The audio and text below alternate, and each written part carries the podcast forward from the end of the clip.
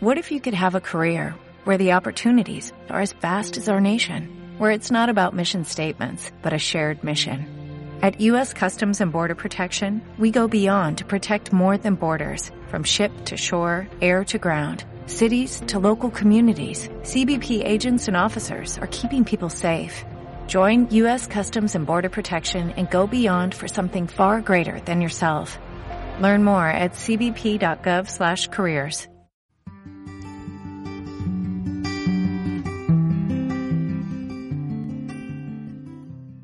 En esta ocasión compartiremos sinopsis, biografías, fragmentos de diversos autores clásicos, navegando desde un mar infinito de letras, pasando por literatura latinoamericana, poesía, ciencia ficción, fantasía, terror y novela, hasta llegar a libros de autores independientes.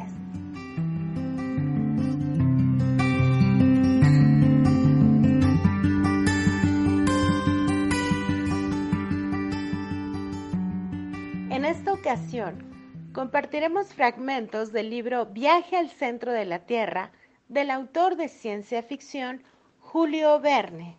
No olvides consultar nuestras redes sociales como autora Laura Rebeca.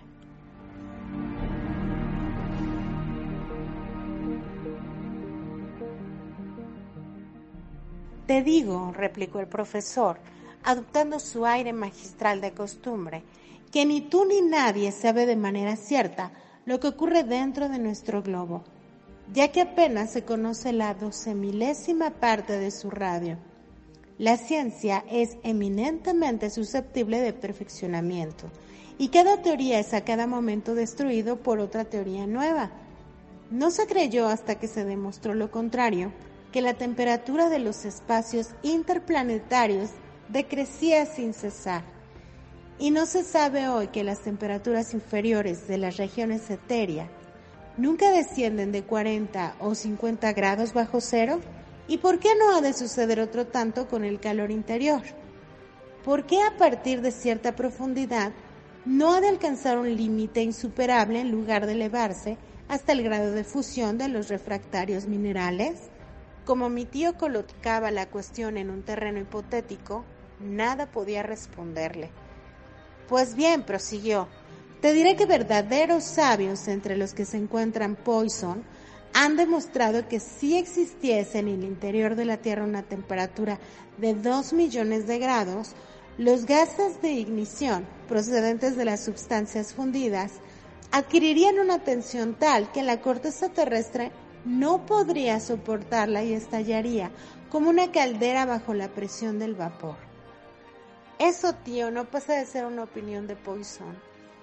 Concedido, pero es que opinan también otros distinguidos geólogos que en el interior de la Tierra no se haya formado de gases, ni de agua, ni de las rocas más pesadas que conocemos, porque en este caso el peso de nuestro planeta sería dos veces menor. O por medio de guarismos, es bien fácil demostrar todo lo que se desea. ¿Y no ocurre lo mismo con los hechos, hijo mío? No es un hecho reprobado que el número de volcanes ha disminuido considerablemente desde el principio del mundo. ¿Y no es esto una prueba de que el calor central, si es que existe, tiende a debilitarse por días? Si sigue usted engolfándose en el mar de las hipótesis, huelga toda discusión. Y es de saber que de mi opinión participan los hombres más competentes ¿Te acuerdas de una visita que me hizo el célebre químico inglés Humphrey Davy en 1825? ¿Cómo me he de acordar si vine al mundo 19 años después? Pues bien, Humphrey Davy vino a verme su paso con Hamburgo y discutimos largo tiempo. Entre otras muchas cuestiones, la hipótesis de que el interior de la Tierra se hallase en estado líquido quedando los dos de acuerdo en que esto no era posible, por una razón, que la ciencia no ha podido jamás refutar. ¿Y qué razón es esa? Que esa masa líquida hallarase expuesta, lo mismo que los océanos, a la atracción de la luna, produciéndose por tanto dos mareas interiores diarias que levantando la corteza terrestre originarían terremotos periódicos. Sin embargo, es evidente que la superficie del globo ha sufrido una combustión y cabe por lo tanto suponer que la corteza exterior se ha ido enfriando, refugiándose el calor en el centro de la Tierra. Eso es un craso error, dijo mi tío. El calor de la Tierra no reconoce otro origen que la combustión de su superficie.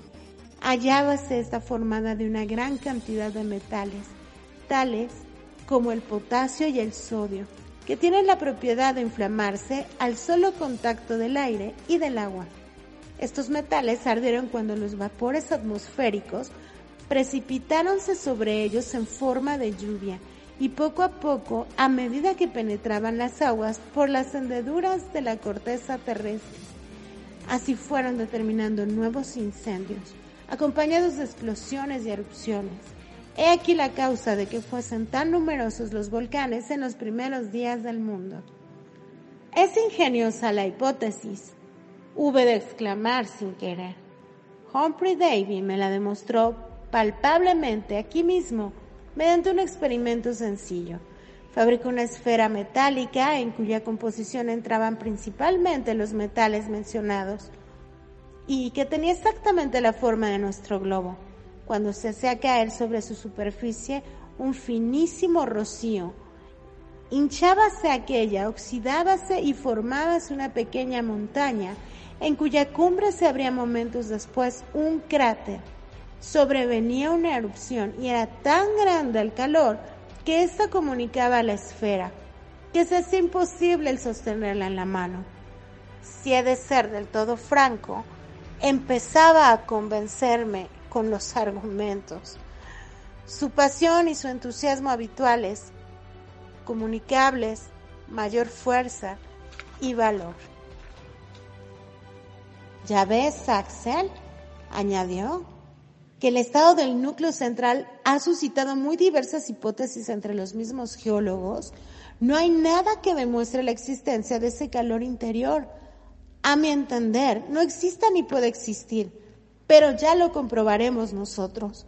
Y a semejanza de Arne, sabremos a qué atenernos sobre tan discutida cuestión. Sí, sí, ya lo veremos, contestéle, dejándome arrastrar por su entusiasmo. Lo veremos, dado caso que vean aquellos apartados lugares. ¿Y por qué no? No podremos contar para alumbrarnos con los fenómenos eléctricos y aun con la misma atmósfera cuya propia presión puede hacerla luminosa en las proximidades del centro de la Tierra? En efecto, respondí, es muy posible. No posible, sino cierto, replicó triunfalmente mi tío. Pero silencio, ¿me entiendes? Guarda el más impenetrable sigilo acerca de todo esto para que a nadie se le ocurra la idea de descubrir primero que nosotros el centro de nuestro planeta. Tal fue el inesperado final de aquella memorable sesión que hasta fiebre me produjo.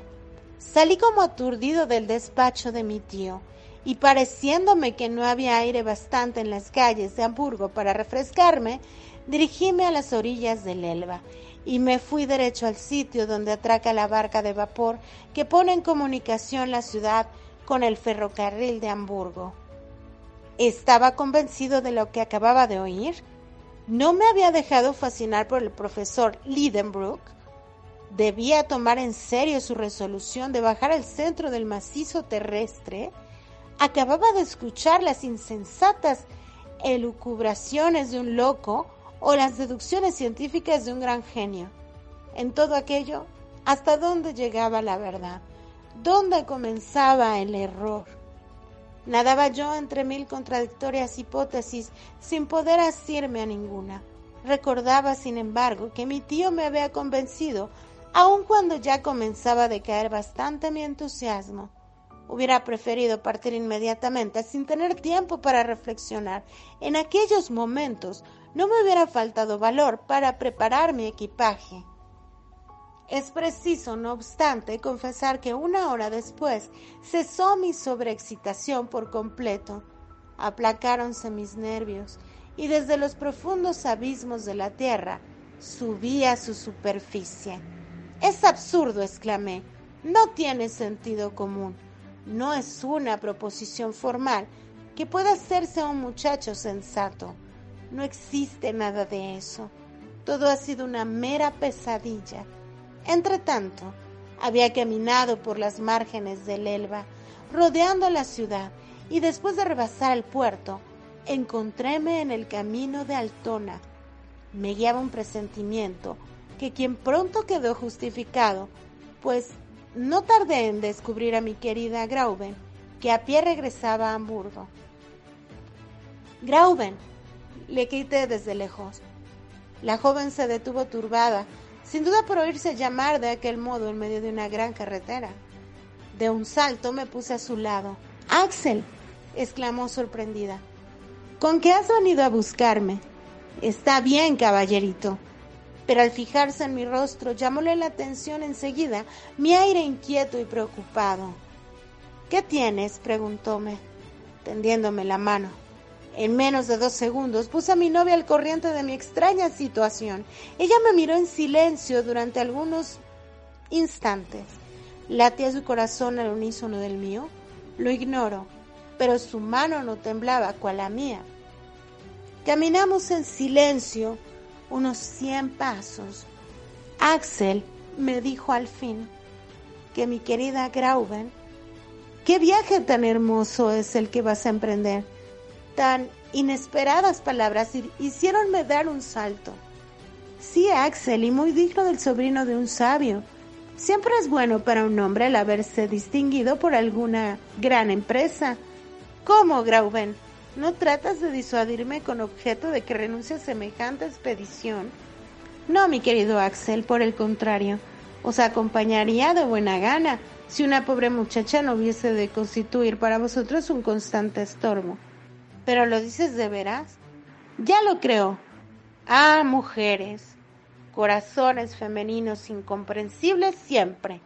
Cuando no sois los seres más tímidos de la tierra, sois los más arrojados. La razón sobre vosotras no ejerce el menor poderío. Era posible que Grauben me animase a tomar parte en tan descabellada expedición, que fuese ella misma capaz de acometer sin miedo la aventura que me incitase a ella, a pesar del cariño que decía profesarme, me hallaba desconcertado. Y hasta por qué no decirlo, sentía cierto rubor. Veremos, Grauben, le dije, si piensas mañana lo mismo. Mañana, querido Axel, pensaré lo mismo que hoy. Y cogidos de la mano, aunque sin despegar nuestros labios, reanudamos ambos la marcha. Yo me hallaba quebrantado por las emociones del día. Después de todo, pensaba, las calendas de julio están aún lejos y de aquí a entonces pueden ocurrir muchas cosas que hagan desistir a mi tío de la manía de viajar por debajo de la tierra. Era ya noche, noche cerrada, cuando llegamos a casa. Esperaba encontrarla tranquila con mi tío ya acostado, como era su costumbre, y con la buena Marta dándole al comedor el último repaso antes de retirarse a la cama.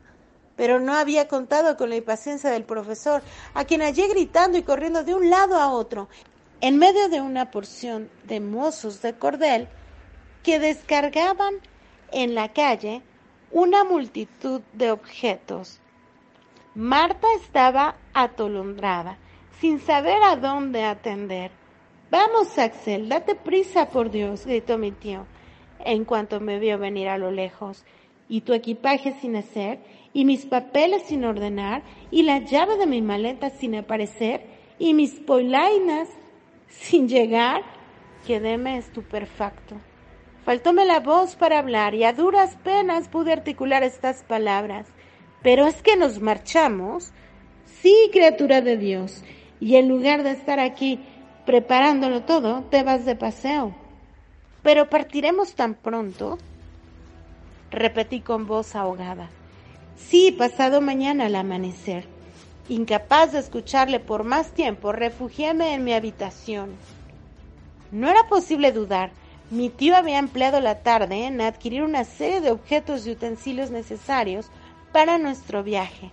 La calle estaba llena de escalas, de cuerdas con nudos, de antorchas, de calabazas para líquidos, de grapas de hierro, de picos, de bastones, de asadas y de otros objetos, para cuyo transporte precisábase por lo menos diez hombres. Pasé una noche terrible. A la mañana siguiente llamaronme muy temprano. Estaba decidido a no abrirle a nadie la puerta, pero ¿quién es capaz de resistir a los encantos de una voz adorable que nos dice, ¿No me quieres abrir, querido Axel? Salí de mi habitación. Creí que mi aire abatido, mi palidez, mis ojos enrojecidos por el insomnio, producirían sobre Grauben un doloroso efecto y le harían cambiar de parecer. Pero ella, por el contrario, me dijo, Ah, mi querido Axel, veo que estás mucho mejor y que te ha calmado la noche. Calmado, exclamé yo, y corrí a mirarme al espejo. En efecto, no tenía tan mala cara como me había imaginado. Aquello no era creíble. Axel, me dijo Grauben, he estado mucho tiempo hablando con mi tutor. Es un sabio arrojado, un hombre de gran valor, y no debes echar en olvido que su sangre corre por tus venas. Me ha dado a conocer sus proyectos, sus esperanzas, y el cómo y el por qué espera alcanzar su objetivo. Y lo alcanzará, no hay duda. Ah, mi querido Axel, qué hermoso es consagrarse de ese modo al estudio de las ciencias. Qué gloria tan inmensa guarda el señor Lidenbrook, que se reflejará sobre su compañero.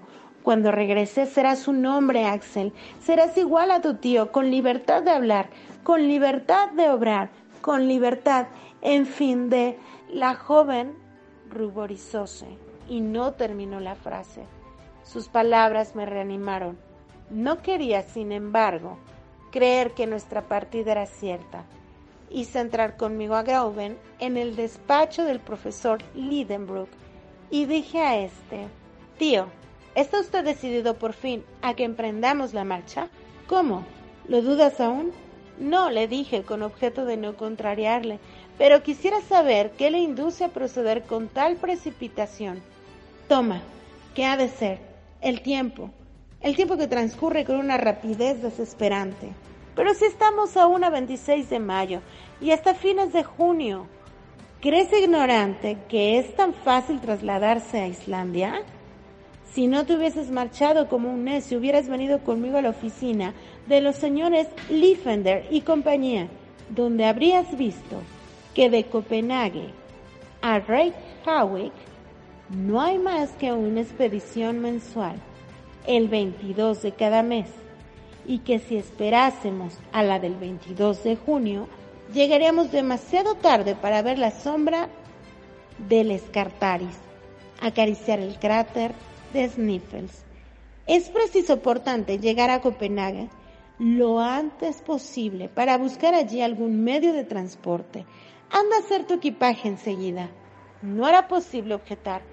Subí a mi habitación, seguido de Grauben, y ella fue la que se encargó de colocar en una maleta los objetos que precisaba para tan largo viaje, con la misma tranquilidad que si se tratase de hacer una excursión a Lübeck o a Heligoland.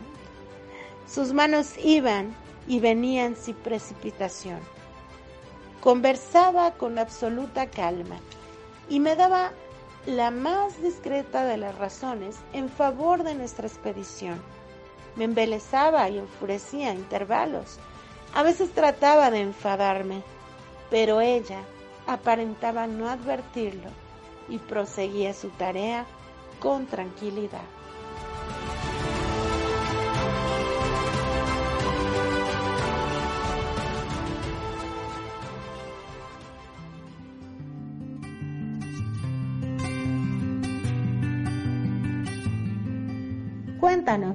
¿A ti a qué autor te gustaría escuchar? ¿Con qué género te identificas más? Escríbenos. Gracias por escuchar nuestra segunda temporada. Comparte estos podcasts y ayúdanos a incentivar a que todo México y también otros países nos acompañen por el buen gusto de la lectura.